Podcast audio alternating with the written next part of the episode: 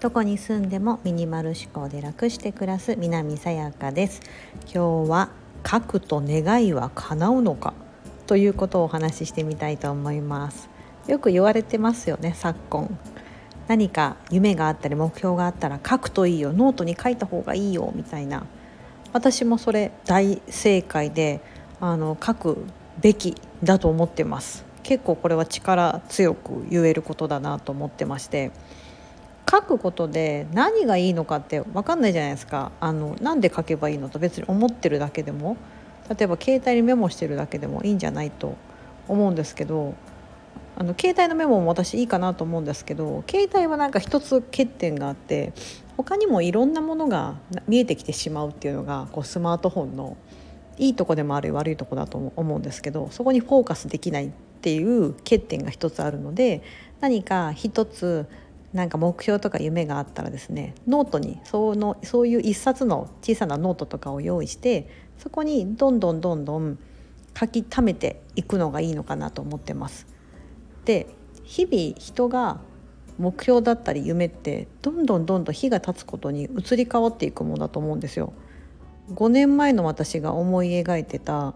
夢と今の私が思い描く夢は全く違っていて目標とか夢が。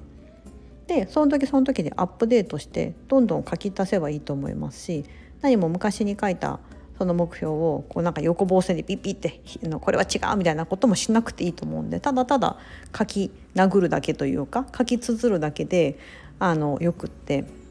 これ何がいいかってこれすごくミニマリストの、まあ、私自称ミニマリストとしてこういろんなものを手放して必要なものだけで暮らすみたいなことを、まあ、やってるんですけど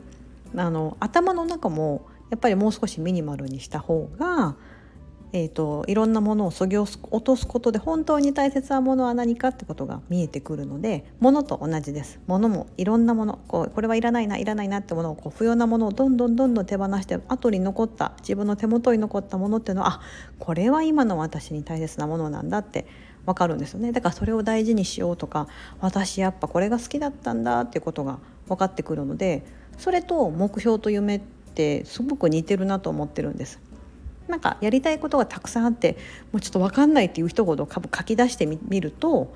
頭の中がすごく整理されてその書くことで忘れてもいいというか後からまた見返せばそのノートさえ見返せば思い出せるじゃないですか。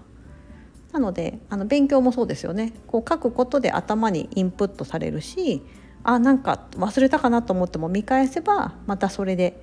あの再確認できる。うんだから授業とか、ね、メモ取ったりノート取りますよねあれと同じで夢とか目標も恥ずかしがらずに書くことで実現への道っていうのは確実につながってるんですよねこれ。ちょっとあの引き寄せの法則みたいなのもちょっと前にあの配信した時もお伝えしたんですけど